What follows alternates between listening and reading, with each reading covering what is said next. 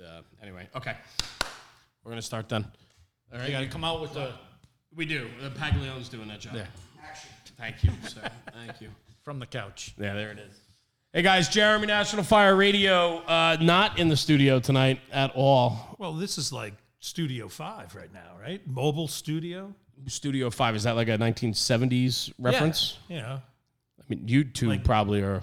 Uh, Room Heather and I are looking at you guys. yeah, you guys. This is. You know what? I'm, I'm thinking. So, real quick, a quick introduction. Uh, District Chief Rich Driscoll from the Hartford Fire Department's in the studio tonight, or in our makeshift studio tonight. Um, and we're gonna get to your story in a minute, but I do, Heather. Let's talk about their mustaches real quick. We were just having this conversation off air, and I really can't picture Tucker without a mustache. I would love to see a picture. I asked him what color hair he had. I, I just, I think the table's unbalanced here. Like we almost have to play like shuffle the chairs around. One on either end. yeah, just to balance it out. Like Why there's bookends. not? You guys are our, a our hair's bunch making of up for what's on the other end. You guys are a bunch of distinguished looking gentlemen. So, Chief, thanks for joining us.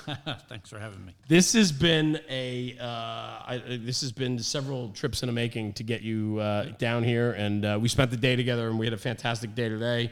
Uh, with our other friend uh, Matt on the couch over there, he's on the casting couch behind the camera right now. But um, we just had a great day. looking of bro- sexy.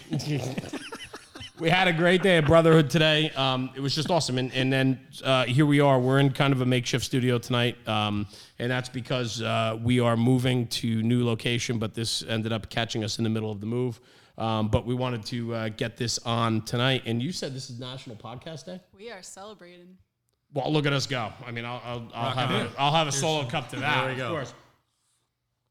Anyway, let's get into it. Um, Chief, you didn't come all the way down from Hartford to uh, you know toast the podcast day. So, I mean, I kind of want to hop into it, man. Um, you know, the, the chapter, you know, chapter one of your story. Um, you know, you've you've had a um, a long career in the fire service. You've been there, seen a lot, have done a lot. Um, you come from a, a tough city, um, and so on. So there's a there's a lot of uh, a lot of storytelling and a lot of a lot of check marks in your pedigree. But I'd love to just start at chapter one and hear kind of the story of how you got into it, um, what fueled your love for the fire service, and how you got to where you are today, brother. Oh, I'd say the comedic end of it a little bit is growing up uh, Saturday nights was emergency and hee haw. So Roy and Johnny were uh, were doing it out there all the time, and uh, it was amazing what two guys could pull off. Um, but That no, little truck. on a on a serious note, it's more of uh, something that I aspired to do as a kid. Um, went through high school and was was uh, had the unfortunate experience of having a guidance counselor that said, "Ah, you don't really want to be a fireman." I said, "Yeah, yes, I do." And uh, Was this in the blood? I mean, were you uh, second, third, fourth generation, uh, or I'm is this? second generation? Okay. My father was a volunteer firefighter in the town uh, where I live in Simsbury, Connecticut. He was also uh, a town cop. Um, my brother joined the fire department in, in the junior program as well, and uh, I just, you know, from a young age of seeing my dad leave, uh, going on calls and riding along with him and that type of thing, Of course, just kind of got the the itch or the, Sure does, bug in yeah. me right. and um, kind of stuck with it despite the fact of trying to be talked out of it. And uh, I think it made me want it even more, to be honest with you. Yeah, Um, but looking at that, the uh, volunteer department, where it's the town where I still live, uh, in Simsbury, had a junior program. I started at the age of 16 as a junior firefighter and uh, kind of took off from there. It was uh, a, a great experience. It's a great bunch of people. I met some people very early on that, I mean, they're honestly still a part of my life in a, in a big way and have uh, pushed me, motivated me, mentored me, all that to, uh, to keep moving forward. And um, I left out of high school and worked, at, worked for the town uh, as a full-time, in a full-time job and uh, just started testing and testing and testing and testing some more. And yeah. I, I, I mean, I love from high school. You knew straight ahead that you wanted to be a career firefighter. Oh, yeah. I mean, it was just it was you were so heavily entrenched into it that it was just uh, fueling you Yep. to do that. And when you tested, how was it? What what was the time frame? Like uh, test like eighty? Like was this? Are you talking eighties? Like late eighties? uh, 90s. 90s. not that old. wow. Uh, no. Um, I am. Let's say I graduated high school in 87, so I started testing uh, probably 89, 90, that Okay. type of thing. And then Um, How was the process back then?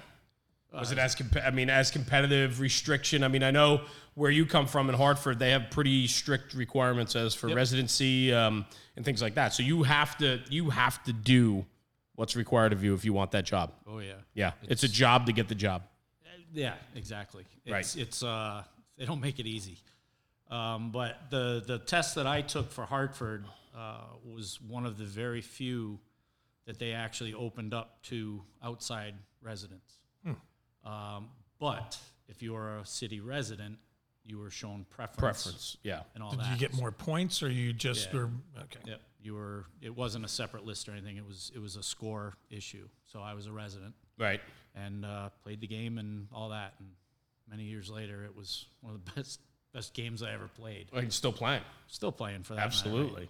Um, but it was uh, it was great. I mean, I, I I'll tell you very plainly to the day that uh, I kind of still don't believe I worked there. I mean, it's uh, it's, cool. a pretty cool thing to think that it, it worked out. And it and it's been 28 no, uh, give, given 26, almost 26. 26 November will be years. 26. Yeah. 26 years in the city of Hartford. Yep. and you still go to work every day, excited to go to work. Yeah. I love it. I mean, and I saw it firsthand. I had the um, the, the fortune to uh, hang out with Rich for an afternoon in Hartford, and uh, we toured a couple different firehouses, had lunch together, introduced me to a lot of um, just incredible companies. And uh, I will tell you, um, what a squared away department, and what a great amount of culture and uh, brother and sisterhood that was shown that day. I mean, every firehouse we walked into, the respect of of the uh, the firefighters and the officers was just top shelf. Um, really was. So I can understand. I can understand why you you still enjoy it from the from the first day to 26 years later. That's fantastic. When you were, you know, I mean, just jumping in, right? I mean, so you knew you wanted to do this, and you tested in Hartford. Did you move to Hartford? Did you Yeah, did you oh, play yeah. the rest of this game and all that, Oh, yeah. right? You had to. Right. I can How long you, do you have to stay there before you can? Uh, there, at the time, it was you had to maintain your residency until you were uh, hired on full time. Okay. So I can And then there wasn't a probationary after that that you had to stay. Nope. Once you were a probationary member and all that, you were permitted to, to move on. But I Can mean, you I could, kind of like paint a picture of what Hartford was like when you were getting hired? Like, was it a gritty place? How big is it? How many Uh, companies? Hartford's a is a is a neat city. It's full of history. Uh, if you look at like uh, the Colt Building, we still, I mean, is a, a landmark that you'll see driving into the city on 91. You'll see the Colt Building with the the big blue dome, blue and uh, gold dome. Um, but very industrious in that sense. Uh, you know, home to Mark Twain, and uh, the Mark Twain House was in my first due district, type of thing. Um, that uh, you know, ba- in the when I got hired on, I got hired on in '94, and uh, the city was kind of an interesting state. There's a lot of gang activity, a lot of violence, uh, that type of thing. It's a small place. It's only 16 square miles. We cover it with 12. That's all it is. Yeah, 11 firehouses now. It was 12. Um, it used to be a few more than that, but it's uh, it's a small little city, but it's a busy little city. It's about 30,000 runs a year for the fire department, both uh, EMS and fire. We don't do transport, but we do all the first responder duties to uh, to do things. Uh, I'll throw a plug out there: the busiest rescue in the country. Uh, Got to throw that out there. Of course, of course. Um, we, we talked about that earlier. But we have engine companies that, uh, you know, Engine One, I worked at Engine One Ladder Six uh, for, for a bit and uh, before I got promoted to the district chief position. And, you know, uh, Engine One's doing about 5,100 runs a year and Ladder Six is, I don't know what they are, 28, 2,900 runs Constantly a year. as a ladder turning. company. So Yeah. um, we have some really busy houses and even the slower houses are busier than a lot of our neighboring cities. So it's, Sure. it's a, it's a pretty busy place. It's a tough city. it can be a very tough city. How many firefighters do you have there? Uh, our job right now, we're pretty close to full staff, is around 360 firefighters. So we run uh, 11 engine companies, five ladder companies, uh, the heavy rescue, uh, TAC 1, and uh, last November they implemented uh, a tour commander position. So there's a tour commander overseeing the shift, and then two district chiefs that split the city in half. And my job is to cover the north half when I'm on shift. So Outstanding. it's uh, pretty cool. So take me back, right? Heather asked about how the city was when you first got there and so on, but take me back to your first day walking into the firehouse. I mean, talk about, you know, Yeah, I let, mean, us ask I- the Rob question. What was your first fire? Do you remember that? Uh, first day, I can tell you, walking in, I was nervous as all get out. But it was uh, I worked a night tour. At that point, we were three on, three off, days and nights, tens and fourteens, however you want to describe it. And uh, I walked in for a night tour, and uh, I walked in, and I knew the off-going lieutenant.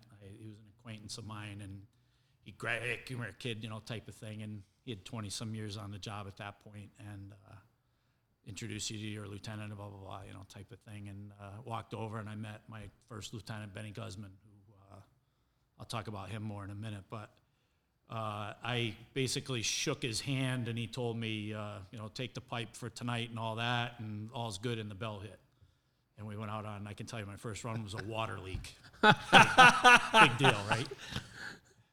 But I wasn't there ten minutes. Right. I hadn't even. Figured- I don't even think I checked my Scott for that matter, uh, type of thing. But you know, we were out the door and game was on. Uh, pretty pretty cool. Um, first fire was actually uh, they had gone through a pretty good spree of fires. There was one other guy in the firehouse at that point. It was a class ahead of mine, so he had about four or five months seniority on me, and uh, kind of similar paths, similar in age, the whole bit. We were rookies together, and uh, um, it was funny because it took a bit, and then all of a sudden they had first two fires like crazy at, in this neighborhood, in Engine 8 on Park Street. And uh, when I came in, it was like they shut the valve off, and we're not having any more fires. in the White city. cloud, huh? Yeah, I was the cloud. Thanks for coming, kid. Yeah, awesome. um, but shortly thereafter, we ended up. Uh, my first fire was 10 Putnam Heights. It's a Hartford has these buildings. They call them a perfect six. They're a three-story brick. There's six apartments, center hallway, center stairwell, skylights for ventilation, the whole nine yards. They're like our bread and butter job. Wooden back porches, the whole bit. So 10 Putnam Heights, fire on a, uh, top floor, right side. It's out the front windows. Uh, we stretched in, got upstairs. I, I can remember vividly making the corner to go into the apartment. The door was open. The smoke was probably two feet off the floor, and the television was on. I can't tell you what was on, but I can tell you the TV was on. I love that. And then we pushed towards the front, knocked down a couple rooms of fire, and that was that. You know, Right. it's, you know, late afternoon and, and all, but I, I can remember it today. I mean, the building's occupied today. It was rehabbed and all that, but And and at that and at, Save. and at that point, right? I mean, you're running you run the engine, so you're running uh, four man engine at the time. Four man engine company and still running four. Mo- obviously, you know, most junior man there. I mean, when you when you think of the boss of that fire, right? I mean, do you remember? I mean, there's such highs, right? The euphoria of that first fire, right? I mean, you you had to be bursting at the seams, and I can just, you know, I wonder, you know, the take of, all right, kid, you're the new kid, like, yeah, it's great, you know, like, let's go, we got more stuff to do. Yep. Yeah, He uh, is Benny Guzman. He retired as a uh, as a actually the same spot I'm in, in out of District Two. And uh, for those that had the privilege or an opportunity to work with him, would I think would back me up 110 percent. Is he was a warrior, um, just a beast of a guy. He's a man of very few words, um, but his words were relevant right. and uh, he was built like a tank. I mean, he just, all right, you know, come on, kid, we're going down to take on the world. All right, let's go. I'll go with you. Yep. I mean, you have no hesitation whatsoever. And uh, we were very blessed at that point too. Is that the our tour commander at that point, or the District One chief, was uh, his name was Lenny Wallace, who uh, uh, purely coincidentally passed away just a few weeks ago, and uh, his son is actually a captain on my shift, uh, Jason. But uh, Chief Wallace loved Benny, and there were we earned kind of earned a reputation uh, through time. I would say safe to say that we, even if we were third due or fourth due, we usually went to work ahead of others Yep. uh, because Chief Wallace loved Benny and knew of his ability and and all that. And uh, I learned very fast of hard work pays off, and and you know we're we're going to get it. I love that. So we were a single engine house, and uh, were very independent. And shortly thereafter, getting there in the the mid to late '90s, that neighborhood it's a very um, diverse ethnic background neighborhood, predominantly Spanish background, but they had an arsonist that was in that neighborhood. And we would catch, if you worked three nights and didn't catch a fire or two, something was That He was already, he was locked up. He, uh, yeah, but but there were, I mean, there were, and there were plenty of nights where you caught a couple of fires. Yeah. Um, it was it was unbelievable. The experience that I got in a really short period of time was crazy. And this was your first couple years in. Oh yeah, Yeah. I mean, back So you're day, so, so you're learning that job quick. Yeah, you didn't have a choice. Right. Yeah. Well, that's what that's what I'm saying. I this mean, you know, cool because we were, I mean, we were probably one of the last departments in Connecticut, let alone New England, to uh, move on to bunker pants and stuff. So we were, you know, three quarter boots and a long black jacket and your leather helmet, and let's go to work, kid. You know, and you're and you're working with you know uh, you know what Benny Guzman is got twenty something years in probably when or you know yeah, more of a senior so, guy, right? So senior. you know he's he's coming from the the generation or two prior that you know is is not uh, taking uh, every self precaution that we Oh, find today. yes. Right. I mean, I don't know how to I don't know how to put it gently, right? But Yep. but you know, so for you as an impressionable backstep guy, I mean, this is you're looking at this guy like, holy hell, like I, I want to be like this. Oh yeah, he's a superhero. I mean, he Yeah. know, type of type of guy. I mean, I don't know if he'll end up seeing this or not, but he. Uh, I mean, I thought the world of it. He made a great impression on me, and you know, there's there's different things that he instilled in me that you know, if you need to say something on the radio, think about what you're going to say, say it to yourself, Yeah. and if you even got to cheat your mask so that it's heard, at least you say it. You say it clearly. You say it once, and you move on. Right. And you say cheat your mask now and you get hung. Oof. Right. And and that's but that's oh, that's Oh, the thing, right? This is kind of where I'm going with this is that there is such Different. oh my God. I mean, it's it's so very different. And and I wonder today, because I'm not in that position, but I wonder today how many new kids in the firehouse with a career volunteer truly have these guys that they look up to and be like, man, that guy is just God, he's Superman. Yeah. I mean, look at this, look at Benny Guzman, right? Like Yeah. how many Benny Guzmans are there today Yep. That are leading the next generation? I, I'd, I'd love to know that answer because I don't think it's many. Well- so I mean, I still feel like there's always going to be somebody that's a role model to you, and it's just a matter of finding those people. But it's almost different. Like some people, you might not be like they're Superman because now we're taught about all these carcinogens and everything, and now it's like, wow, that guy's really smart, or like that person has great strategy. That person is a great leader, and like I don't know what I'm doing. Tell me what hallway to crawl down, sort of thing. I, I get that. I get that completely. But I also know that there still has to be that level of um, cojones, right? The just the, oh, the yeah. brave, Definitely.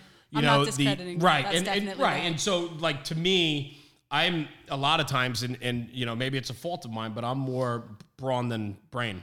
In, in some ways, right? And you know, and so you know whether that's right or wrong, you know, it's uh, I'm a firm believer you get in and you get that job done, and you get that job done at whatever you know it takes to get that job done. That take that, that's building a crew though. I mean, if you you look at it as a uh, you know the position you're in, whether you're you know the junior guy, the senior guy, the boss, whatever. I mean that that's that's what builds a crew. If you take you take the time to find those strengths and weaknesses, and then you know I know you're good at something, and I know you're not as good as she is. Definitely then- not.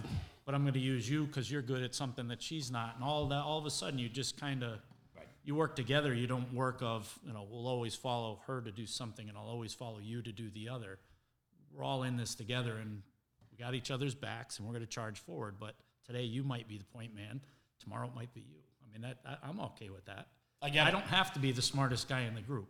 I'm not. Right. I, I'm, I'm, I trust me, I, I get it. I, re- I, I respect the ability. Um, I'm I'm more of I'll lean on somebody's uh, ability of what they showed me as opposed to what they tell me. Okay, that's great. You told me. Now show me. Right. I'd rather see it than hear about it. Yep. Um, and I try hard to do that myself. Do I do it every time? No, probably not. But I try really hard to do it that way. Uh, and that's because of again some of the people, you know, like him. I mean, it, it's uh, there's a few others. I mean, it, that, that that's just the way it's been. That- Through through your career. through my career. That, Yeah. you know, I've kind of I don't know if I've kind of gravitated to those types of people or whatever, but you know, to be able to be with him as my first officer, I, I mean, I think that was a great kick in the pants. for set you up. that- Yeah. exactly. Set me up for kind of. But you success. still, you still, it doesn't matter how well the tutelage is and the mentor is, you still have to wanna, right? And so, Exactly. right. And, and I think that like, you know, self accountability, right? Self pride, self care, all that, right? And, and self reflection to make yourself better. Those are all things that, you know, are separate conversations in and of themselves. So, that single engine house where you were, where you got your start, right? And then from there, I have to think being in a busy company, you were like, man, I gotta, I gotta stay this path, right? Yeah, my next move out of uh, I was at Engine Eight for uh, little over five years, and I promoted to be a driver. And my first, uh, Which is a promotion in, in Hartford. so Okay. I was actually my my driver spot was I drove uh, District Two, which is ironically where I work today. okay. Uh, so I was a chief's aide. I did that for about seven years, and I had the the way the the system worked was District One by contract and rules and regs and all that was always had to be a chief running the shift, but District Two could be backfilled or with an actor with a, a captain acting up. Uh, there was a chief assigned there, but if he was on vacation or whatever, um, they would they would fill in with captain. So I had the privilege of working in. Uh, I, mean, I had some pretty good uh, events uh, with some of these new captains coming in that were like, "Oh my God, what am I getting into?" Right. Uh, another one that is a he's a good friend uh, on top of the fact that was definitely a big influence on who I did um, was Frank Costello. Frank retired off our job and then uh, ended up coming back and was an acting assistant chief for a while. And we uh, so Frank Frank came and uh, in the morning and said, you know, what, what do we do here? You know, what, how, how's this work? You know, type of thing. And uh, I said, I just hang on for the ride. We're, we got to, you know. So, needless to say, the phone rang, and there was a guy that was detailed out of our house, ironically, to Engine 8 for the day, and uh, had forgotten a, an article of uh, clothing or his mask or something. So, was, ah, whatever, we'll run it down to you, no problem. So, we drove down from Engine 2 uh, quarters down to Engine 8 and dropped off the mask to Terry. And then we proceeded back to go back to the firehouse, have breakfast, get the day going, type of thing. And uh, we were, we could see the firehouse. We were that close to getting back to engine two, and the bell hit for for a run for Lawrence Street. And they said for a building fire. And I said, well, wait a minute. I drove on Lawrence Street to get to engine eight. Right. We were just Yeah. there We did, right. literally seven, eight minutes ago.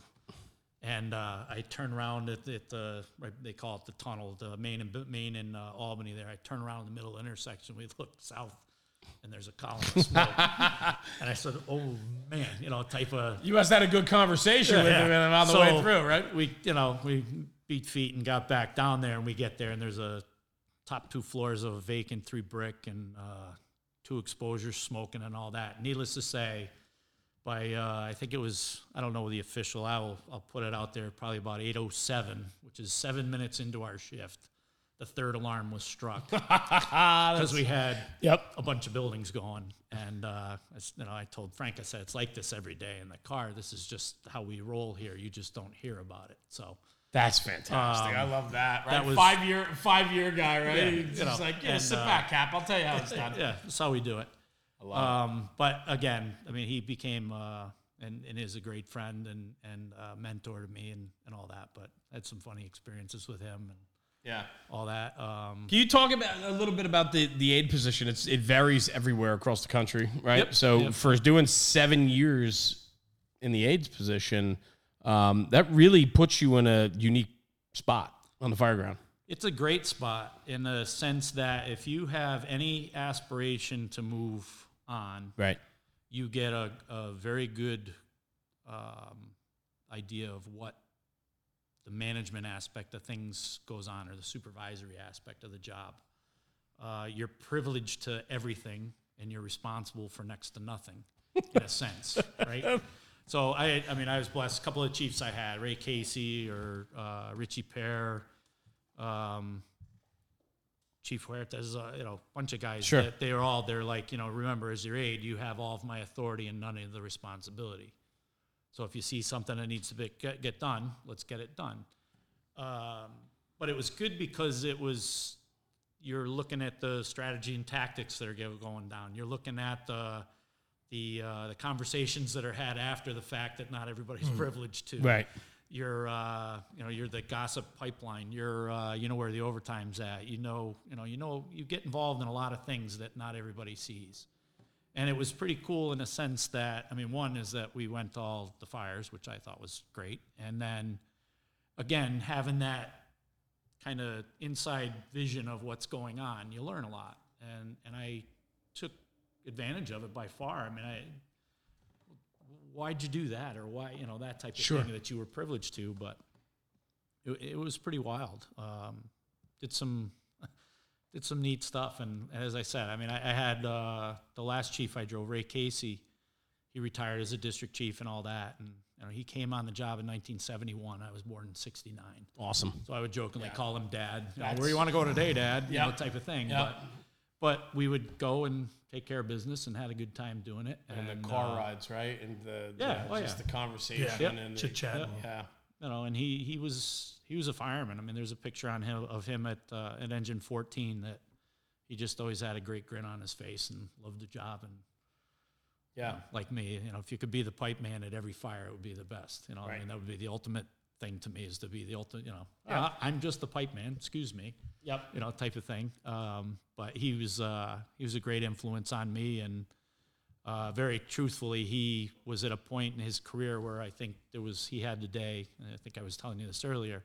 He had a day where he realized that if he ended up retiring, that the the, the fallout from him retiring would actually move me into a lieutenant spot. And he said, "All right, drive me down and see the man." And, Wow. Uh, you know, Yeah. stepped aside. So Yep. um, he was he was like I said, he's a special place in uh, with me. He's, he was Sure. a great man, treated me like a king. Sure. And the other one that that I, I making me think of it too. Uh, one of the chiefs, uh, his name was Richie Pear, and every I I won't say he was hated, but he was he was a very difficult old school captain, and he was tough. He was real tough, and he was tough as a fireman. He was tough in the firehouse. He was just plain tough. Tough. And Bunch he of got- grit. Yeah, and he got promoted into the into the chief's position, and everybody's like, "Oh, you're driving him." I'm like, oh, "See how it goes." You know, I whatever. Not like I can run away. I mean, I, I, Yeah. Right. so lo and behold, we share the same first name. Our wives share the same first name. Our birthday is days apart, and a bunch of other weird coincidence things. And he and I just clicked. And he was another one that you know we he a lot of influence on how I do things and and all that. And the the coolest thing with him was when he retired. Uh, it was probably a year, year and a half later that I was coming up and got promoted to my lieutenant's uh, position and uh, I got a letter in the mail. And he was always, if he didn't type it on an old school typewriter, he printed and he printed very neatly, very legibly. I got this big envelope in the mail one day, and uh, like, what the heck is this? And then I'm like, hmm, kind of recognize the, the handwriting, but Sure. not making any sense. And I opened the envelope, and uh, there were two things in there. There was one, just a regular letter. I pulled that out, and there was another manila envelope inside. And I pulled the letter out, and I realized it's from him. And you know, hey, I heard you got promoted. Fantastic. I knew you could do it. I'm proud of you. I know you were studying, and you know, hard work pays off. All the all the great things that go along with that. And uh, enclosed, you'll find another envelope. Please open the other envelope and read the note that's with it. And the note that was associated with that was uh, he put in a small plastic case with a nice little piece of foam rubber in there, and it had two sets of lieutenant's bars and two sets of captain's bars. And he said, I don't have any family following me in the fire service, but I thought the world of you and your efforts and all that. Nice. And I'd be honored if you'd wear my lieutenant's bars, and I'm going to give you the captain's bars as a little motivation. Wow. Wow. So- So wow, what a I wore, uh, and I still have them. I wore collar brass that probably was the same age as me from the time that he was an officer and all that. what an incredible awesome. incredible experience. So, you know, our chief at one point commented that, you know, geez, your brass is a little. I said, oh, this, yeah. this is the real great. deal. yeah. Let me tell you a story, chief. And uh, it, it was pretty cool. And I, I mean, I, that that was that hit me hard. That was that was bet. heavy. I bet. Um, I just I, I love it. I mean, we always talk about on this platform. We always talk about the influences and the senior men, and and you know, and in your case, you know, as you came up, each step in your career, there was somebody there Yep. to give you another little reinforcement boost and uh maybe a little bit of what they know and Yep. and their know-how. So what a, what a cool you know listing of events that led up to where you are today. yeah. Oh yeah. And so from that, Well, from after that, you went into the ladder company, right? After Uh, you were no, I promoted. Uh, I was a, an engine lieutenant. I worked at Engine 11 in the West End, and uh, I went after that. Um, I was paired up with uh, the shift I was on. I was with the ladder captain. It's uh, engine 11 is a two, well, a three-piece house now, but uh, two-piece house at the time, engine and truck. And I worked there, and then um, a couple other guys I'd mentioned. Uh, Mike Judah, who was my one of my uh, was my shift commander, and then Al Russo, who was the captain on the truck, and both mentors and great friends uh, on top of it. But they they were good in the sense that they knew I was studying in time and all that. And know, the cap would always say, you know, what are you what are you doing? I said, I'm you know getting the paperwork squared away. He goes, good, go study. I got the paperwork, that type of thing. So he was always you know pushing me to do a little better and and all that. And then. Um, I know uh, Mike Judah from a bunch of different angles, but the, the, the angle there it was the best. It was like he would call up on the phone, you know, answer, uh, Levens, what's up, uh, Chief? Say, well, what do you need? Well, according to directive such and such, this is supposed to happen and all that. Well, what's the expected outcome? Call me back with a thing, and he'd hang up on you, and you'd be like, I think he's quizzing me. Yeah, right. You know? What? But sure enough, It's great. he was quizzing me Yeah. and uh, know, tested and moved on to be a captain. So I was a captain, and they I jumped, I changed shift, stayed right there on the engine. Was there for a while, then I went. Uh, I was captain at training for uh, a year and a half or whatever with uh, training recruits and a bunch of other stuff, and then left training, went on to be uh, captain at Ladder Six, which was uh, something I never would have figured I would enjoy as much as I did. It was. Uh, um, yeah, it was amazing. Was that that was the that was the truck company that you and I Yeah. went to, right? And you were that was before you were made district. Yes. So, and I remember you when we were in the in the bay, and we were talking with some of your um, younger. I don't know if they were probies or you know one two year guys in or whatever, but um, they were they were awesome, and the the mutual back and forth between um, Rich and his guys was just uh, incredible to watch. And I remember Rich telling me, he's like, "I've always been an engine guy." yep. I've always been an engine guy. I never thought I'd enjoy the truck. Yep. He goes, I, am I'm now in the truck. It's like, I really like the truck. Yeah. I really like the truck. Truck was but you didn't spend a lot of time there, right? Uh, a little over a year. Yeah. Yeah. Then I promoted. What did what did you like about? I mean, let me ask. I mean, you you went through your career as as a strict mo- mainly an engine guy who went from first five years in a busy engine company going to multiple fires a night to uh, to the chief's aide and then uh, to an engine then to a truck. So you spent most of your career in the engine. Yep. What? Give me, give me something there. Like what? I mean, I'm curious because everybody loves, everybody knows that one of the best positions. Maybe the guy on the couch over there is going to argue, Yeah. but one of the best positions is being that pipe man, right? I being on the line, I right? agree. And uh, and so you know, in the truck point of view, though, give me some, you know, especially in a What's the spot? yeah, I, I I would think with just with the engine work and and I mean I'm gonna preach all day. There's there's always room for improvement. No matter what you do, there's always room for improvement. Like I can you can always better yourself, and you should aspire to be better than the last time you went and all that. And I think I don't know if I was I won't say I was complacent, but I was I was very comfortable working where I was. I worked Right. in the same district Right. for you know 10, 11 years, that type of thing. I was very comfortable. Uh, I had some outstanding crews. I had a great driver. Uh, the guys in the back. I mean, we laughed, we worked hard, we you know we just got it done. Um, but then to go to the truck and all of a sudden you kind of I'm out of my comfort zone. For you one. were you were with your solid crew before, and then you're in with new people, Yeah, and yep. you don't even know the game. Right.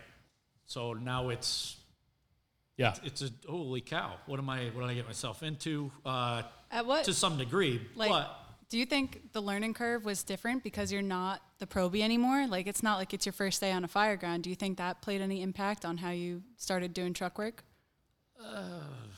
eh, yeah, it was an impact. I don't think it was huge. I mean, I try to stay well read or you know Yeah. watching all the Right. stuff you bring out or uh, traveling around from different places in class to class or whatever. But yeah, yeah there's definitely a learning curve.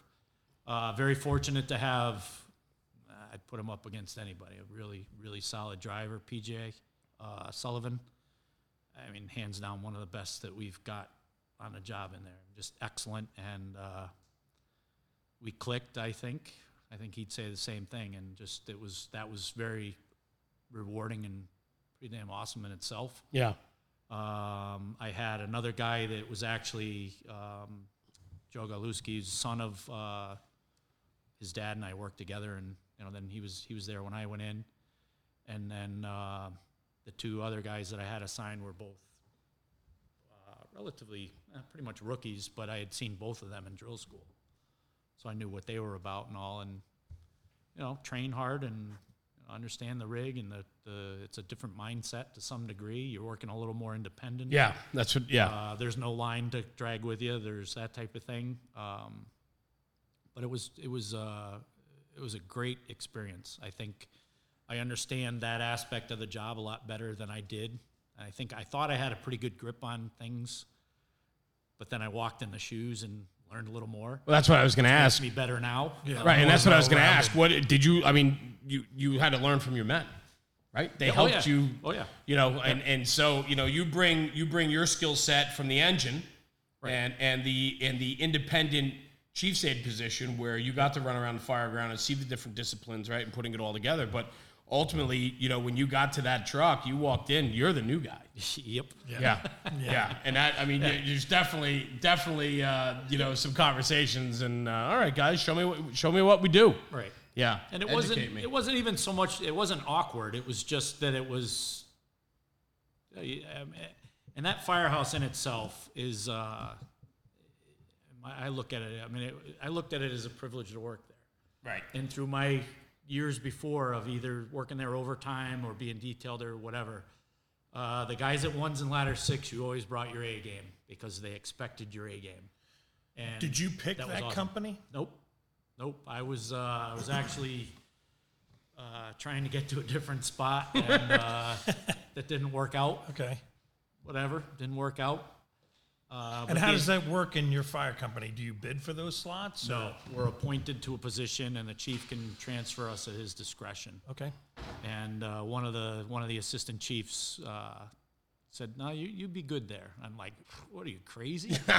you know, okay, He but wanted to make you well rounded. yeah, how how did He you? was grooming you for the big job. Um, yeah, looking back, yeah. Yeah. Um, you know, coincidentally, and uh, and all, I know. I mean, there was a little bit of uh, a lot, well, a lot of tradition there because his son is still assigned there, and his son is the fourth generation in that firehouse. Wow. That's great. So he That's- goes, I, you know, Yeah, I know you that's look wild. out. I know you'll look out for my kid. Right. You know, I, I said, Right. well, your kid doesn't need looking out. He's on, he's Mm-hmm. on his game. He's a good kid, but he, uh, but I, you know, he said, you're gonna, you're gonna do well there. You'll like it there and all that. And uh, you know, the reality of it was, is, I mean, I think I did okay, and I, and I liked I'm it. sure. And, and not only that, but I, I just love like every step of your career.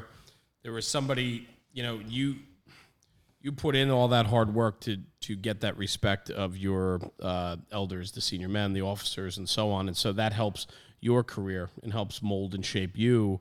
And so that you might not have wanted your bid to go to that truck company, but the the chief thought thought so highly of you. Eh. And so on. So I mean, I it's another feather in your cap. I mean, as as we go along, the the story. No, ch- I, listen, I'll you are downplay that you 'cause are one of the most me. humble guys, and I know that. I know that. me. Trust me, I know that's not you at all. But I think there has to be some type of recognition of the fact that when you do the right thing and you love the job, good things happen. I will agree with that. Hands down. And it sounds like not only are you good at your job, but you're also making friends with these people. Like you said, that old school captain, everybody was saying that he's a big grouch, and then you befriended him. Like you made him one of your close buddies, and I think that speaks testaments to your character as well. But I, I think the other is is you you have to uh, make an effort. I think is a big part of it. I mean, I look back in the you know, early '90s, and I would think you'd find it in any firehouse in America that Yeah. there was a certain things were accepted that aren't accepted anymore Sure. today. Oh, yeah. Sure. And I Different had some game. of those influences, and you know, good or bad, whatever. I saw some of the stuff that happened, and I think, from what I've learned, if you invest in a little bit of time in those people, they'll invest the time back in you. No doubt. And I think you need to do that. It's, So- uh, So bring that forward then. I mean, you in your 26 years have obviously influenced a lot of people along your way. Probably. Yeah. I mean, again, And I, I- No, I know that, but but my, my point get- is I'll get this, red right? like the cup, but it's, you're uh, gonna no, but it's not who I am. I don't I look know that. that, and and it's not that's not what I'm trying to do here. What I what I'm trying to what I'm trying to point out though is that you know along the way, again, when you do the right thing, good things happen, and and so you're influencing like like you were influenced.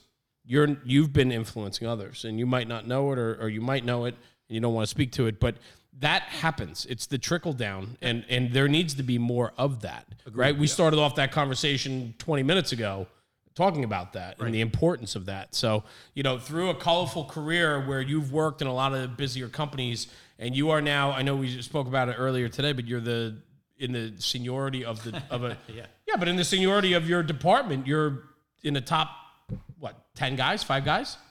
Yeah, we uh, with with uh, a lot of change that went on Right. years back, uh, a little over three years ago.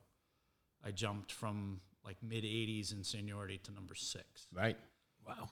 in In a 360 man department. yeah, Yeah. and that's kind of mind-boggling It sure is. uh, to some degree. And it, and I mean that you know the funny realization of like, holy crap, I'm getting old. But it's you know, I mean, whatever it is, what it is. But it's uh, but holy crap, I'm getting old. And I, you know, I'm I'm one of those guys that It's only a number, chief. you just kind of joked about years ago. Oh yeah, I was you know crusty old so and so. I wonder if he's ever gonna pull the plug or whatever. and I'm sure they're saying that about me now, but it's uh, uh, it's just funny to have that realization that you're that you're getting older and and and all. But Yeah, but uh, but you're, I you're mean, still skipping into the firehouse every morning. Oh yeah, And you're yeah. still making a pot of Oh, yeah. coffee in the morning, Oh, and yeah. you're you're still up for the banter and the fun. Oh yeah. You know, and, and and I think that you know if if that's still a part of who you are, then you got a long time to go. Uh, Do you run out of a house? I'm telling you. Uh, do you run out of a specific house, or is Yeah. there? Okay. Yep. Yeah, we're we're stationed with uh, engine two, ladder three, and then uh, district two. Okay. So it's a it's a pretty cool uh, pretty cool setup. They used to call it the big house, but now with some changes that, that have gone on, the the rescue or TAC one moved over to uh, the west end. They run with engine eleven, ladder five, TAC one. So they're a bigger house, I guess you could call them, because there's twelve guys there. We only have ten, but it's uh Yeah. it's oh, I thought good. it's just because the guys with the capes are over there. Yeah, yeah, yeah. no, they're uh, a couple of those guys retired, but they uh, one, one in particular. But uh, he, oh boy, he's yeah. Anyway, uh, Not going to off. go there.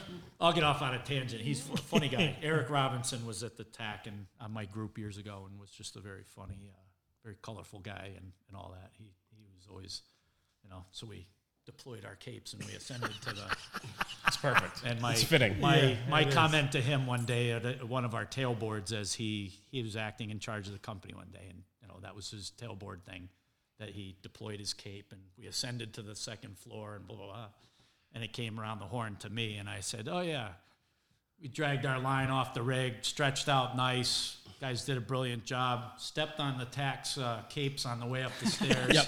Put the fire out. Absolutely. And he looked at me and gave me a big smile and nod, and uh, it was a good, you know, mutual, as you said, banter and love uh, that. respect and, Yeah. and all that. It was, uh, I, I think the world of those guys. Uh, we have some really, really, really talented guys that, that ride in that company, but uh, there's definitely a bunch of uh, Of course. banter and headbutting and uh, and all that. Listen, but I, I think it's so good. We need that. We need Oh, yeah. to That's what have makes the that. job fun. Oh yeah, Yeah. Yeah. You need the rivalry. Gotta have it, and you gotta have the ability to have those conversations and to be able to take it too. And that's you know that's so important. You know, we were talking about influence before. Um, obviously, um, you know you have a beautiful family as well. Uh, two sons and a daughter, correct? Yep. Yep. And uh, and your one son is on the job with you. Yep. My oldest son Patrick is uh, three years on the job. He works at Ladder Five, which is one of the houses I worked in, and uh, yeah, it's pretty cool. I- It's, it's honestly I can say, and uh, I mean I'll get choked up talking about it. It was Sure. one, of, one of my proudest moments. Of I course. can truly say uh, was pinning his badge. Yeah. it was uh, it was wild. That is absolutely wild. And what an influence! I mean, you know, he he watched you. He watched you do it. Amazing. I mean, like I said, And then, I'll get, I'll get yeah. stupid. Did um did he did he know f- like you did in high school, middle school? Like I'm gonna be a firefighter, like my father. Like I'm I'm going to the city of Hartford. I'm gonna be a firefighter. Yep. That's fantastic. He's uh Patrick's. Uh, as a, I mean, all my kids. Are You awesome. glow every time you He's, talk. I uh, will tell you, of, something else. of, It's- of the the time that I've known um, Rich, he he glows about his family, his wife, and his Yep. kids, and and that's everything to him. Uh, and and then the job, and and uh, you speak so highly of all your kids, and it's just so cool to watch. And uh, and so I know when you when you talk about Patrick and and I met him. We met him when uh, when we were up there that day. He was working, and uh, I had the you know the honor to meet him and just chat with him for a few minutes. But super cool kid, like totally into it. Loves his dad, like hockey family, like value. You know, great American values. You just have the the, the just a great family based on your values and, and how you raise them. And to see your son now in a busy company and seeing him on the fire ground has to be just a super proud achievement moment for you every time you see him. It's it's uh, wild. I mean, Yeah. my my younger son is Right. uh, testing and Yep. all that, and uh, my daughter's going to school to be a teacher and follow my wife's path, so which is fantastic. pretty cool. Yeah. uh, couldn't be prouder. But uh, the one kind of funny thing is, I mean, my wife worries. You know, go to work, be careful. You know, driving to New Jersey, be careful. You know, she worries about me, and I, I, mean, I love her for that. You know, Rightfully so, driving down here, just absolutely. throwing it out there. We ended up in, uh, oh, pardon the pun, but the perfect storm happened a while back. And one of the things that we do is we hire on. We'll end up if we have like a winter storm warning where we expect a big snow or blizzard or whatever type of thing. We actually backfill and hire extra companies.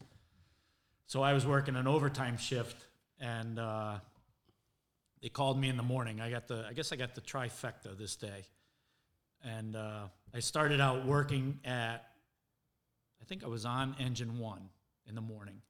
And they called me and they said, We've had a manpower change. Somebody went home, whatever. We're hiring a guy back. We're going to bump you over, have you ride the truck, ride ladder six, and uh, we're going to have a guy backfilling engine one. Like, all right, great, whatever, chief, whatever you need. They hire back on, they hire extra companies for bad weather. It's a contract thing, whatever.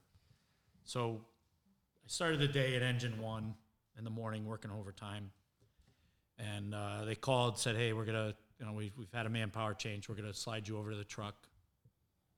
Hire this overtime guy. He's gonna work on the engine with you whatever. All right great. So then he calls me midday and says uh, well with all that that went down we're actually putting on extra companies for the bad weather. And we're looking at the roster here. You're the only one that we can slide into uh, an extra district car as a captain. All right great. Wherever you need me. Whatever. I don't care. Whatever no, we're gonna probably put you in. Di- uh, I, I gotta go. Okay, great, whatever. So a little time, little while, a little time goes by. The phone rings again. Hey, uh, like I said, we're gonna put you in run District Three. Blah blah blah. Storm coverage. We're gonna run out Pearl Street. All right, great, no problem, Chief. Let me, just let me know what you need. All right, I'm not sure on the time, but I'll get back to you. Okay, great. So he calls me back. Uh, Phone rings again. yeah, phone rings again. He says it looks like it's going to be as of uh, you know 5 p.m. something like that. So at 5 p.m. you should have relief. You can you know leave the truck and don't leave until you're relieved. Keep the truck in service. But once you're relieved, come down to Pearl Street. The car will be there. We got it squared away for you and all that. I'm just looking for a driver for you. All right, great. Thanks, Chief. I'll see you at five o'clock. So now we get a little closer to five o'clock. Phone rings again. I'm like, oh my god, you know, I'm coming. You know, I, I got it. I got the Right, assignment. right, We're all right. good here. He says, hey, uh, I've narrowed it down with the call guys that are were calling back. I've narrowed it down to a couple. I'm still looking for a driver for you, but uh, I, I I think I hit the jackpot here. I got to ask you a question. I said, well, what's the question? He goes, do you mind having your son drive? That's fantastic. That's great. I'm like, that is awesome. absolutely not.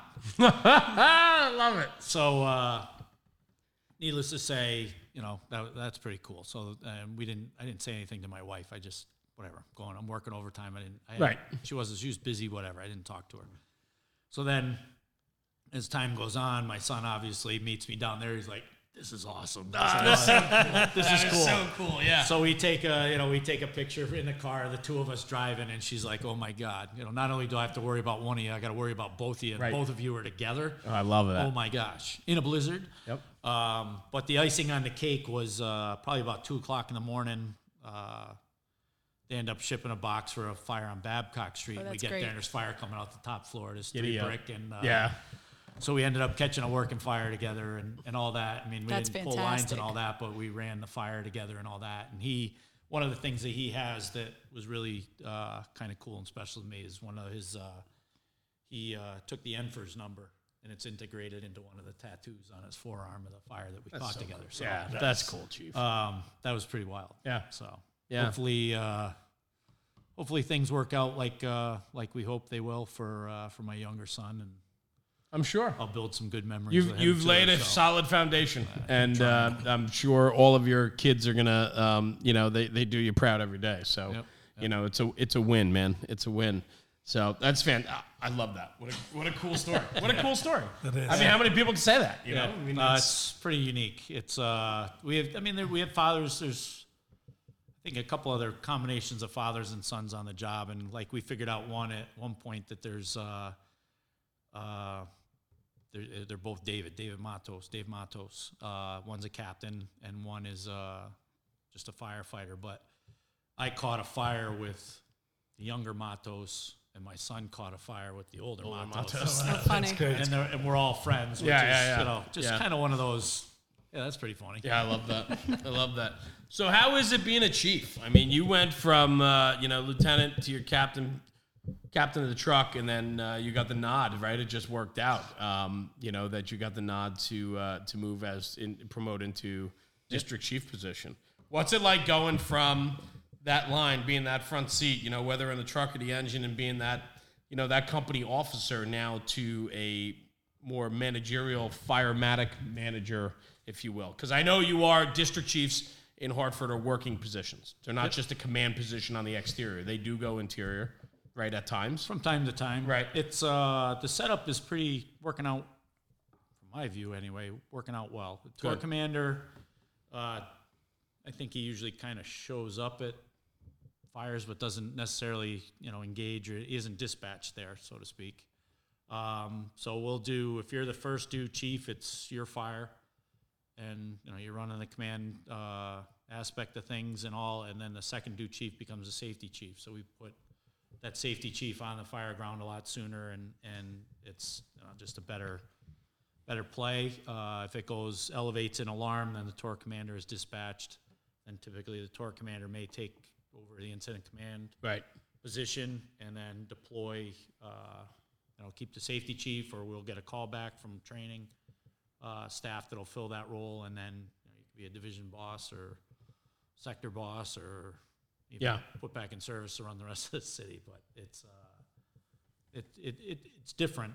It's it's not bad by any means. It's uh, it's it's it's pretty cool. It's uh, it's interesting in a sense to come considering I drove Yeah. the chief for as long as I did. Sure. Now I'm sitting in the other side of the car and riding. Um, Do you have control issues that you want to drive? Is is there ever? no. Is there ever? I mean, I. I'm you know, good. Yeah, I get it. I, yeah, I was just curious. I mean, Our, you know, uh, some guys just need to, need How to can you that. drink your coffee? I if you're understand. driving? You, I get that completely. eat the sandwich. I get that completely. I just was always curious about that. It's, It's like, what it's if- weird because I uh, I filled in. I acted up in the tour commander. I can I can fill that role. Right. Uh, it was a whatever due to vacation or whatever. I filled that spot, and uh, actually worked a 48 in that position and drove myself. And I realized driving lights and siren through the city, I'm like, wow, I haven't driven myself in 20 years. It would have been like thir- Yeah, 13, right. 14 years. Right, whatever. right, I'm like, right, oh, this is right. crazy. Yeah, right. Ooh, That's you cool. Yeah. type of thing. But it was, uh, it was kind of weird to be honest with you. But uh, no, I, I mean, whatever. I'm, No, I get it. I You kinda get used It to was- riding, but it's, it's- kind of a silly question. I was just, you know, no, whatever. it's it's a good one. It's a But- good one.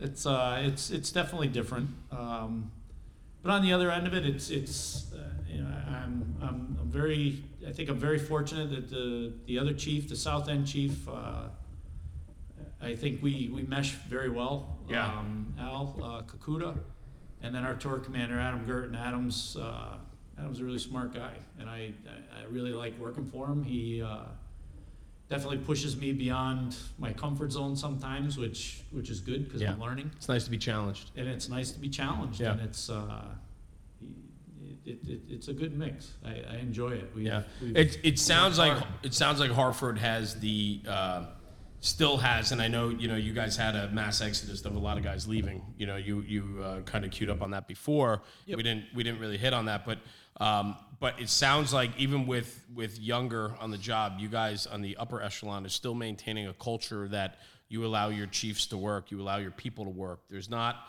a, a micro. I hate using the term micromanaging because it's such a cliche term, but you know, like there's not that um, that managing that we find so often in the fire service today, where you know um, you have people that are worrying about things that are out of their span of control or, or taking it too far too far in their uh, you know. Uh, desired responsibility to figure out what's right and wrong and and you allow your people to work Yeah, we try very hard. I mean, it's. uh, Um, I mean, just even stories we were, we were exchanging at lunch. I mean, Right. it, the reality of it is, is you know, there's there's a lot of things that I would hope, and I always tried as a as a company officer to think I should be able to fix this or solve this or whatever. right And I would I try and convey that message as well. I mean, obviously the phone's always on. You can always get in touch with me, and I'd rather have you ask than than you know wing it or whatever. But the reality of it is, is there's a lot of things at the company level that if you are assertive and pay attention and understand the boundaries and all that, you should be able to just take care of stuff.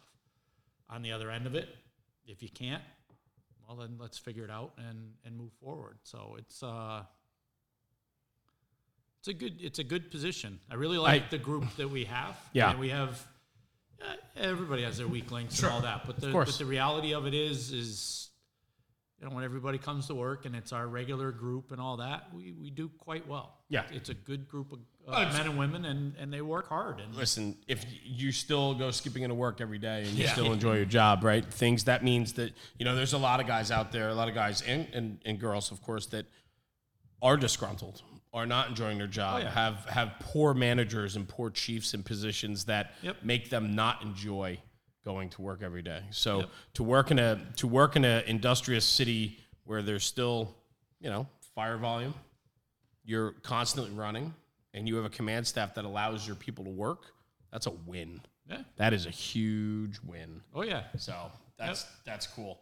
Let's talk about some other things. Um, you and I met through uh, the Fools, actually, up Yeah, in Maine. pretty I much. met you at, uh, at Yeah. the New England Yep. Fools. yeah, yeah, yeah.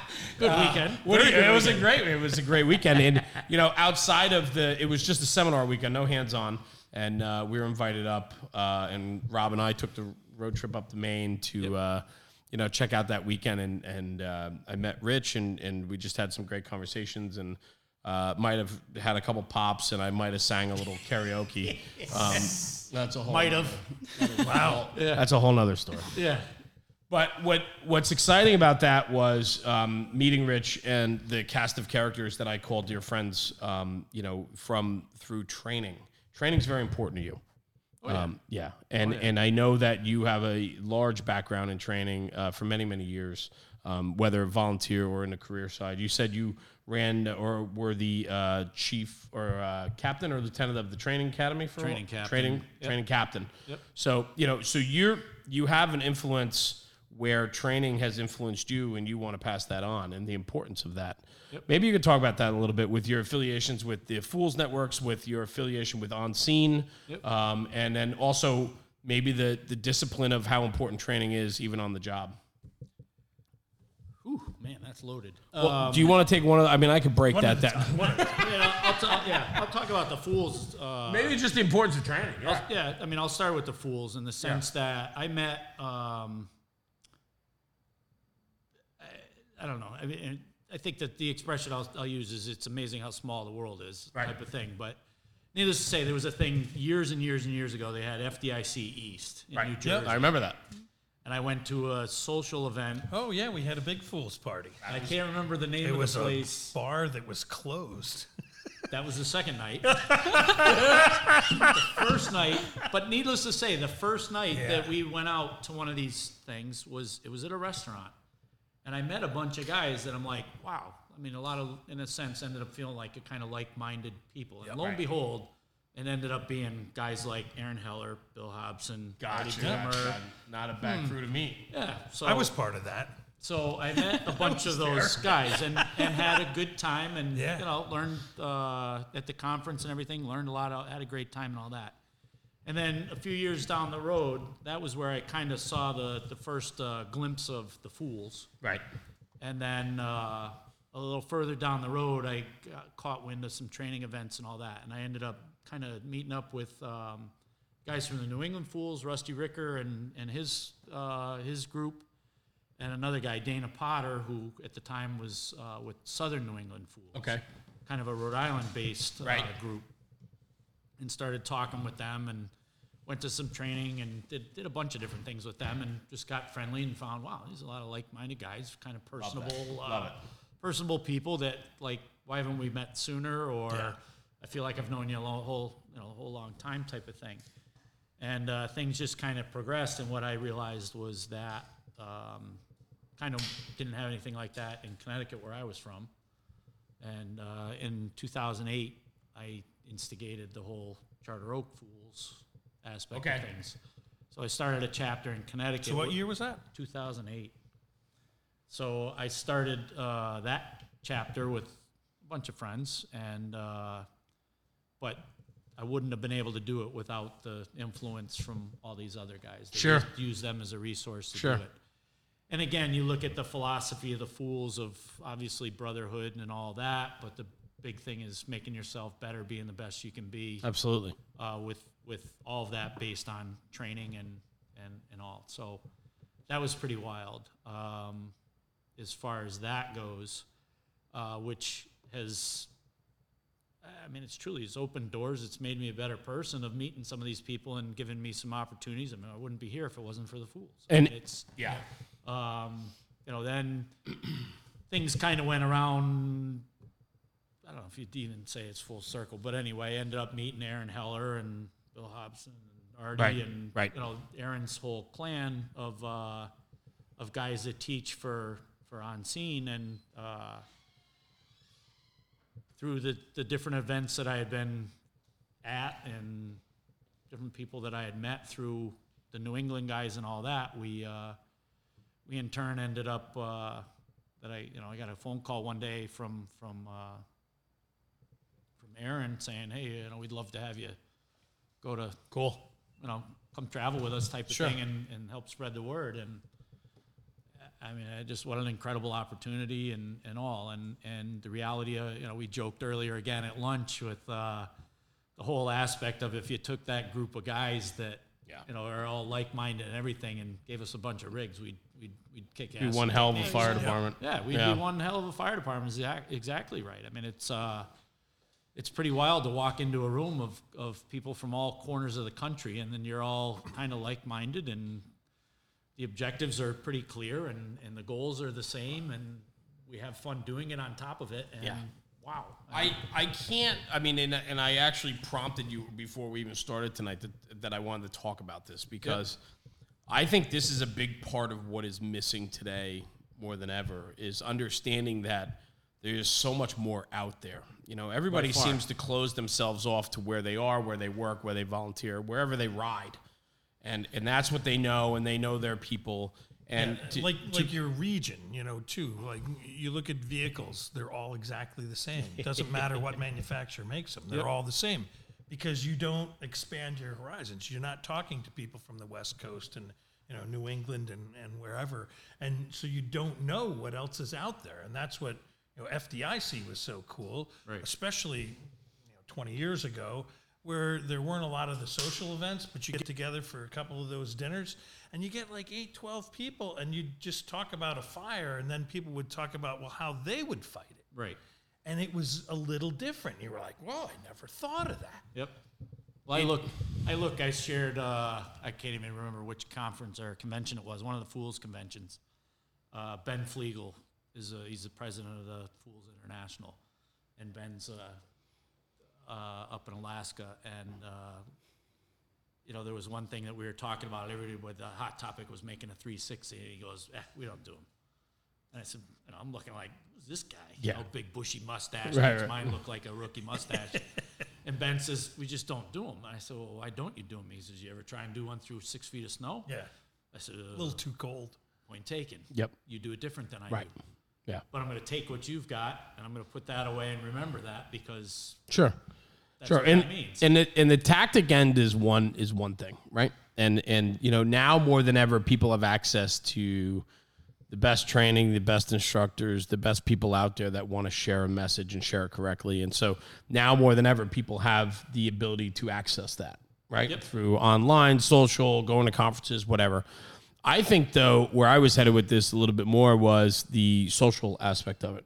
You know how you how you referred back to you know this this group of characters. If we put them all together, we'd have one hell of a fire department.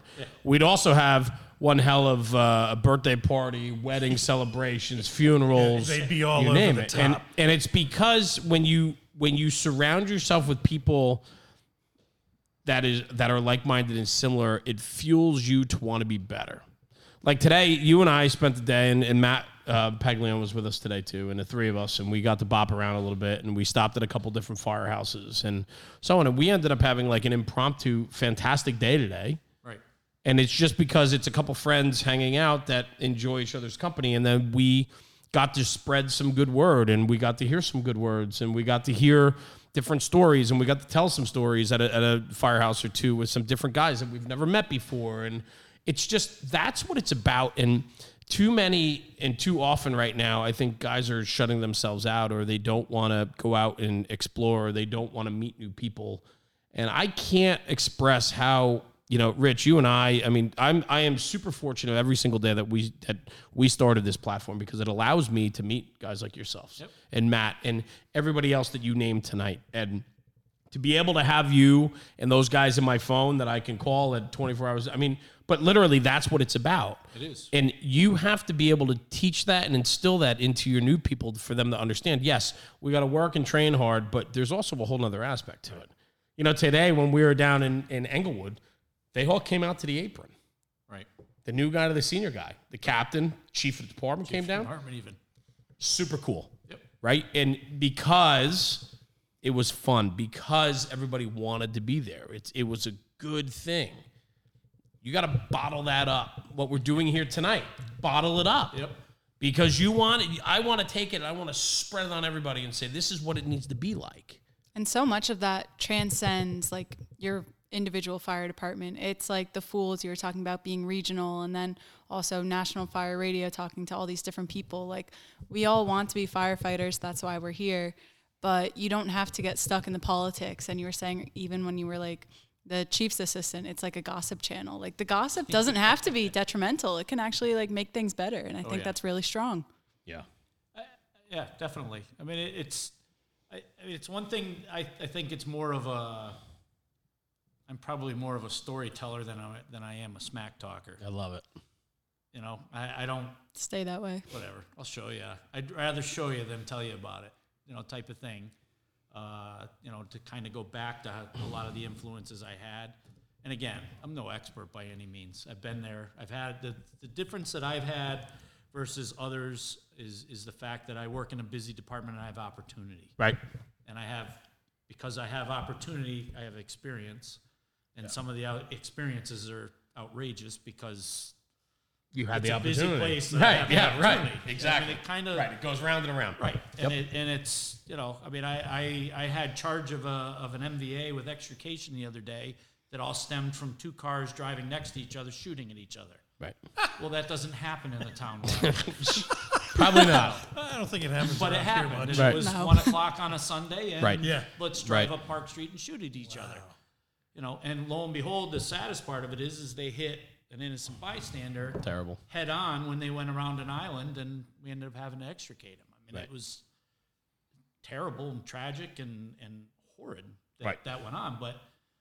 But you can't, you know. I mean, it, uh, I'll quote Aaron Heller: "You can't make this shit up." You know? I mean, No, most of the time you cannot. Yes. the stuff that happens doesn't make sense and you have to make sense of it and you have to bring order to it and you have to bring a positive solution to it Right. and we do that you know that's what a fireman's about you know and if you looked at if you take all the politics aside and and they want to take your million dollar ladder truck out of the firehouse and they want to take your you know three quarter million dollar engine and they want to cut your staffing and they want to do all this stuff the the political nightmares of of all the BS that that the fire department uh, endures the reality of it is is if the the you know, the high and mighty town ruler came in and said, "All right, here's a set of ten speeds and some garden hose. Right. Good luck, boys." We'd make it work. Right. Yep. Because that's what a fireman is about. You make it work. You adapt to what you have, and you bring a positive twist to what you're dealt. And until guys kind of see that, I mean, I mean that's my opinion, but until you kind of grasp that concept and understand it, you're going to get tangled up in a lot of the BS and you're going to let it eat you up and destroy you. In the meantime, we still have the mission to carry out, and you got to Yep. carry out the mission. That's what we do. And uh, you know, our chief, through all the hardship we went with, all the retirees that we went through, and the the loss of officers, and the, the endless overtime, and all the different things that we were dealt. One thing that he did say that that meant a lot to me, and, and I know others, was that you know failure is not an option here. We still have to go. There's not another fire department in the city that oh, eh, we're tired today. We're going to let the other fire department handle it. There isn't another one. We do that. Right. So you know, again, failure is not an option, and and you, you just keep you know put the put the bullshit aside and, and, And keep I moving forward. and I think with that though is that's understanding that the mission comes first, right? oh, by far. But until you get those guys to drink that Kool Aid, Yep. it, it, it can be And interesting. Yeah. I feel like leave it it's at interesting. it's but- so easy to get caught up looking at the trees that you don't see the forest kind of thing. It's like if you're thinking I need this new piece of apparatus, I need this equipment, I need this guy on my crew, then it's like you don't see that if you leave the department, if you get out of Hartford or wherever you're working, like there's so many more people who want to fight fires, who don't necessarily wish malice upon people, but like want those opportunities that you're talking about. Well, absolutely. there's there's that, and the, and kind of the flip side of that is you need to get out of your your your your barrier, your borders, or whatever, and see what everybody open else your has. mind a little that's what we're talking about. you need about. to open your mind and realize, you know, we have our Hartford borders West Hartford on uh, obviously to the west and East Hartford to the east. And if you look at those two departments, there's one street, Prospect Avenue, which was my first due district for a bunch of years. Prospect Avenue has a lot of big three-story wood frame Victorian style, you know, old houses that burn really well and all that. So if you look at things of what we have in the city of Hartford, your first alarm assignment brings you 34 firefighters, right? Hi, I, have a fire, 34 firefighters. Right. Across the street, across the street from me to you, you call and say, My house is on fire. The y'all come is struck in West Hartford, you're going to get 21. Yep. So we have, right off the hop, we have manpower that a lot of other people don't have around us. And a lot of people don't see that as a privilege. They just Yeah. see it as because, oh, that's what it is. Well, go work over there and, and realize Yeah. the struggles. And we talked with the guys in Englewood today that are running an Oh, eight man shift. I have right. 10, 10 guys in my firehouse. Right. Yeah. I thought that was a lot when you said that earlier. I was I like, have nice. 10, and that's the minimum. Right. There's more assigned. We have 10. You know, if we're heavy, we detail guys out or whatever in lieu of overtime. But the reality of it is, I mean, they're, they're, they're eight guys. Well, are they eight? Are they better than us? I don't know if they're better, but we're on the same path. But the reality of it is, is they have the same job to do with eight that I have to do with 34. Right. Well, wait a minute. Yep. Oh, you got 34 to accomplish that? Huh? Yep. I don't even have a job for you yet, you know, because this is a room and right. contents fire That's right. stand just stand here for a minute where the eight are going to be running around taking care of business. So, And I, and I think, you know, in, in that conversation then progressed to, you know, the ability to, you know, when you're running short like that, you, the expectation of what your job role is and what you have to do. I mean, the, the talk of two, three bottles, even before, right? I mean, we yeah. came up with that whole conversation of, you know, hey, look, I went through a bottle, got to go through rehab, you know, and then Yeah. meanwhile, these guys are like, rehab? Yeah. What the hell is that? rehab is catching a, Yeah. you know, Send a, a line through in the the window to cool me off, you know? Like, I mean, that, I mean, but it's that mindset. So, you know, I, I, I agree with you wholeheartedly to get back to where you were, were going is get out and see what else is out there. You know, and that's through making those connections because you will get an appreciation. You know, we get everybody gets stuck in their their tunnel vision of where they are and how they operate and what they're accustomed to. And God forbid they get a monkey wrench thrown at them. right? And we need to be able to adapt to that. And and understanding that is is that Kool-Aid. It's the the fact that the mission comes first and the people come first. And there should never be a discussion other than that. That should be the core mission. Yep. And it's what we have to do to get to that goal. right. And bringing it back, you get better at completing the mission Absolutely. by training. Correct. Because Right. you know, if you don't if you don't look back on what just happened and figure out a better way to do it next time, because well, that went well, but it could go better. We're going to train a little on that, and we're going to we're going to go down a better road. That's next where all time. those good critiques come in, Right. which not so many fire departments do anymore. Yeah, Yeah, I was gonna say, do you have any like recommendations, tips, practices that you use? Is it just sitting around talking about it at the firehouse, or a little bit of everything. Um, we do, as a department, we do, uh, we definitely do a tailboard before everybody leaves. You know, we'll get a large majority, everybody there. I mean, it, it, the other is the environment is Sure. kind of impacts that a little bit. But of course. we do our best, and, and it happens far more than it doesn't, type of thing. But do a good tailboard of that. If it's a, of a significant event, we they'll they'll request a like a, a post incident, and each company officer or person in charge will uh, will fill out that uh, that information and, and all that, and then it gets compiled, and then we'll have an official uh, sit down, and it's usually coordinated by the training chief and and all, so that again, if there's be- things that we can do better or that type of thing, uh, we work really hard to find that. And then along with that, you know, something that's developed in our department over the last I don't know, four or five years anyway is a lot of that data or information is tracked so that if we're seeing trends of this is really, know, we really suck at this or Yeah, right. we're really good at this. Right.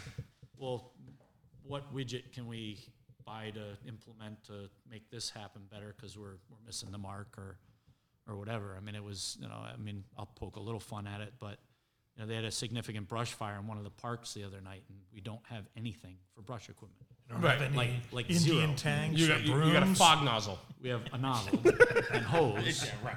And you take people that are, I mean, they're totally out of their element Yeah. until you get people that have exposure from other places that say, "Hey, try this." You know, Right, right. It isn't about getting, uh, you know, thousand gallons a minute out in the woods. It's about getting 15 gallons a minute because we just need a little water to knock the perimeter down, Right. And we'll be good. Right. You know, whatever. But it's it's it's all those different things. But you talk about it after the fact because this is going to happen again. Yeah. I've Right. been to the Great Keney Park burn like four times in my career, and it happens. I mean, it's it's a huge park in the city and has a lot of remote areas and all that, and it happens. Right. Well, okay. Well, let's do it better next time. Right. You know, type of thing. So. But it's also do well though too. It's also being. It's also willing to have the conversations. Oh, yeah. You know, we we're I'm I'm seeing more and more that guys shy away from confrontation. Guys are shy, maybe not so much in the in the in the nitty gritty of of you know uh, traditional, more traditional sense, but take it to uh, take it to the volunteer house, take it to the you know a place where you have younger officers who probably aren't so sure of themselves to begin with, and then they and then they bring it down to uh, you know trying you know this guy screwed up and we need to correct him, but man, am I correct in correcting him? Because I'm not so confident myself, right? And this that is an ongoing struggle. or how can I call out the chief's son? Well, there's how that. I call out, There's sure. know- There's there's all of that, right? But it's also the willingness to have true conversations, and uh, I think that's more important than ever too. It's that accountability. Agreed. Yeah. Much agreed. Good. So where are we headed? What's next? You know, I know um, the fools. Uh, the fools. You guys have an event coming up, live burn training. Yep, we're doing. Uh, you can look at us through uh, social media. Either New England Fools or Charter Oak Fools will get you for. Uh, we're doing a weekend in Dayville, Connecticut, November 14th and 15th. Got some uh, very good talent for Yeah. instructor uh, instructor pool coming down to do live fire. It'll be uh, likely be kind of like skill stations on Saturday all day, kind of building up Yeah. to where uh, Sunday we'll do live fire and put all those skill stations together Nice. to run a bunch of. So it was a good event, right? You guys ran it last year as well. Ran it last year. It was very successful. About 36, 38 students. Nice. Uh, they left tired and dirty and uh, and smiling. good. So Yeah. it was a great day. Ah, great great cool. weekend. So yeah, that's coming up in November and And what different things like that. So What's next for you? For me, what's next for me? Yeah, don't I, mean, you know, all I- kinds of stuff. You are. I know you are. You're working. Let's talk about Uh, your new endeavor, Yeah. right? The hats on the table. new endeavor. I got uh, got uh, I have the privilege of working with Ragtop and uh, Capital City Helmets, Yeah. fire helmets out of uh, Connecticut. uh, Pete Callen, Ashley Shapiro, and uh, Two rock star fellas. Oh yeah, Yeah. two awesome guys, and uh, and they're they're on the move. They're moving their shop uh, probably middle of this month. Yep. Hopefully, have it uh, up and running full full speed ahead, and uh, by the first of November, I Yep. think is the We'll be up there. So looking forward And, to that. Uh, they do everything from selling you something brand new to working on a high eagle and making it look new. And So what are you doing with Ragtop? I am. Uh, they've kind of split the split the group into two organ two uh, divisions. He's a pretty face. Yeah, I'm the pretty face on pretty the. Uh, face. Face no, for they radio. split into. Uh, He's out doing publicity. they've split into two divisions. So there's Capital City Fire Helmets and um, and Ragtop. Ragtop is doing a lot of the restoration. So if you have you know a lid that you've been wearing forever and you want to restore it, make it look new, or need a repair, that type of thing, there's that end of it. And then under Capital City uh, with Ashley is uh, they build a, a retro helmet.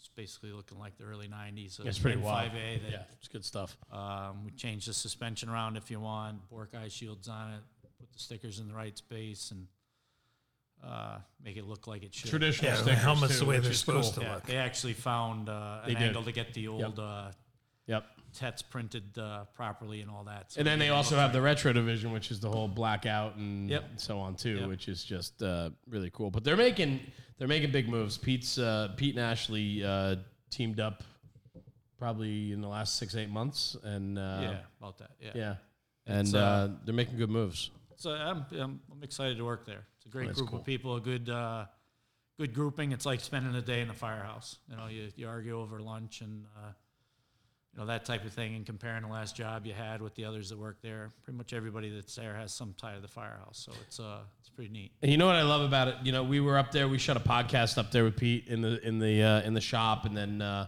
you know I've been up there several times since, and uh, and so forth. But the one thing that I love, and I love that you're involved now. Um, Pete Callen called me and said, "Oh, you know, we're moving this and that. Oh, and by the way, guess who's working for us now? Oh, Richie Driscoll. Oh my God! But the- I get the- no credit. No cool, credit. The cool part about the whole thing of what they do to me is that they're preserving history and they're preserving the stories. Oh, by far. Right. Yeah. And and I, I think that part of it for for some people that they're like, oh, you get your helmet fixed. Like, you, what do you like? I don't think we talked about this at lunch a little bit today, and and I was actually shocked. I thought it was more of a northeast regional thing, and in fact, it's not even close. I mean, there's there's helmets coming in from everywhere across the country Yep. to be refurbed and preserved, and and I think what's super cool about that for me is the fact that you know, I know how important my helmets are, and I have three that have been retired already. I'm on my fourth helmet already. And, you know, my last one I wore for like 20 years. And it was like my favorite thing in the world. And uh, Pete said, don't fix it, hang it up. Yeah. We'll get you a new one. Yeah. And, uh, and so I did. And, and I love nothing fits as well as that one did. And that one, you know, I have so many stories to tell. Every time I see that helmet, it makes me think of that fire. It makes me think of this story. It makes me think of this. And so, for what you guys do is, you know, people that care so much to bring their helmets in to be restored and refurbished, they mean that much that they're willing to spend money to restore them so that they can continue on wearing that tradition so that they can keep telling those stories. And so, I really think that Ragtop and, and Capital City, you guys are stewards of like the history of, of our lids, right? When we retire, we get to take our lid home. That's like the only thing you get, right? Like Yeah, pretty that and much. it- yeah, Pretty much. And so that's the story piece for me. And uh, and I think what you guys do is just incredible. And I've seen the process up there; it's top shelf. So My Pete, lid's up there now. Pete Callen, that's a huge that's a huge plug, and you owe me on that one. But, uh, but anyway, I'm glad you're there, and I'm and I love the fact that it's just a bunch of firemen hanging out Yeah, doing fireman stuff. doing Yeah. fireman stuff. Yeah. Love it. Yep. I love it. Nope. Agreed. Very, uh, very excited to be there. I mean, it's I'm I'm new. I'm I, I can't take any credit, but it's uh, it's it's a neat. Uh, I'm sure it recharges Neat aspect as well, though, right? Yes. You got guys from jobs all over the place, right? That work there. oh yeah. And so, you know, I mean, it's got to be. You're probably, uh, you know, not not an age thing or anything, Chief, but I got to think you're probably one of the more senior guys in the building at the time. So I got to think that these young guys are charging, keeping you charged, man. I love it. Uh, it's good. It's good stuff. It's Awesome. really, uh, really good stuff. To be a, uh, again, it's a different aspect of the fire service, but you know, kind of keeps the uh, keeps the dream alive, or however you want to uh, say it like that. I mean, it's uh, you know, I look back. I, I I wore the same same lid for uh, 25 years. When I got promoted, I got a new helmet. It took me 25 years to get a new helmet, so That's cool. it's hanging on the wall. It's awesome. Now he Uh, keeps it shiny and white. and then my other, the other one that I wear in a volunteer house was a wedding gift from my wife. So I've Oh, worn nice. that for a little while too. Um, uh, you know, again, coolest present ever. I mean, that, that's that's pretty amazing. Yep. But uh, I love it.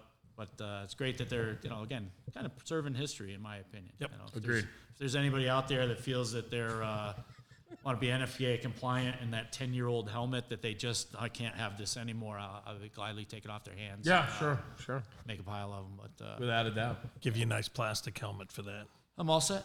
I'm all set. I got, I got, I got plenty. But, uh, but anyway, Well, listen, congratulations on a fantastic career. Thank you for Oh, being here tonight. thank you. Um, I know we could keep going on and on, but uh, it's just been a real honor to have you um, down tonight. Uh, like I said, this has been a long time coming, and uh, I cherish you as a dear friend. And so I look forward to many more years of uh, doing this. And there's always an open door here, and love to have you back um, to hear some more of those stories. But uh, you're a character, Chief Driscoll, and I, I love it. I love everything about you. So thanks for joining us tonight thank you. on this episode. Yeah, it was thanks. awesome. Incredible, Thank you. Uh, incredible opportunity to be able to hang out with like-minded people that are spreading a good word. Today was a good day. A great, yeah, exactly. Great, Absolutely. great day.